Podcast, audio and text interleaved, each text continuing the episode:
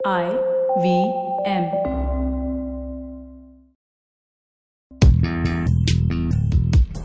पैसा वैसा विद अनुपम गुप्ता में आपका स्वागत है। ये वो शो है जहाँ आपको पैसों की दुनिया से जुड़े सवालों का हल मिलेगा। कहाँ पैसे बचाएँ, कहाँ लगाएँ, कहाँ कमाएँ, बस सवाल पूछिए और जवाब पाइए। अनुपम ये रहा आपके लिए सवाल। हाय अनुपम मेरा नाम संजीव है। मुझे एक फाइनेंशियल प्लानर की ज़रूरत है। मैं एक अच्छा फाइनेंशियल प्लानर कैसे ढूंढ सकता हूँ? इनमें तीन चीज़ें हैं। पहला तो ये है कि आप अपने फाइनेंशियल प्लानर में एक बेसिक ट्रस्ट इस्टेब्लिश करें। इसको टाइम लगेगा, शायद अच्छा आइडिया होगा अगर आप दो, तीन, चार लोगों से बात करें और फिर एक फाइनेंशियल प्लानर को चूज़ करें। दूसरी बात यह है कि जो फ़ी स्ट्रक्चर होता है फाइनेंशियल प्लानर का, वो आप अच्छी तरह से समझें।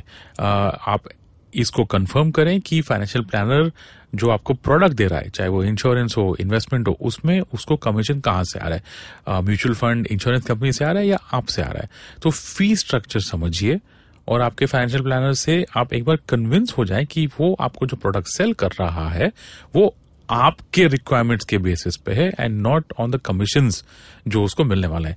And third and final financial planner company का भी होता है बैंक का भी होता है इंडिपेंडेंट फाइनेंशियल प्लानर भी होते हैं। तो एक बार उनका प्रोफ़ाइल चेक कर सकते हैं।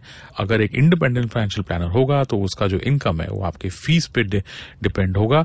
तो वो आपके सर्विसेज़ को एक डिफरेंट तरीके से दे, देखता है as compare to a company और a bank certified financial planners भी होते हैं लेकिन इन सबसे ज़्यादा इंपॉर्टेंट होता है एक बेसिक लेवल ऑफ़ ट्रस्ट एक बार आप एक फाइनेंशियल प्लानर को ट्रस्ट कर सकते हैं तो आप उनसे अपना काम ज़्यादा अच्छी तरह से कर सकते हैं और आपके गोल्स और ऑब्जेक्टिव्स वो हिसाब से मीट होंगे।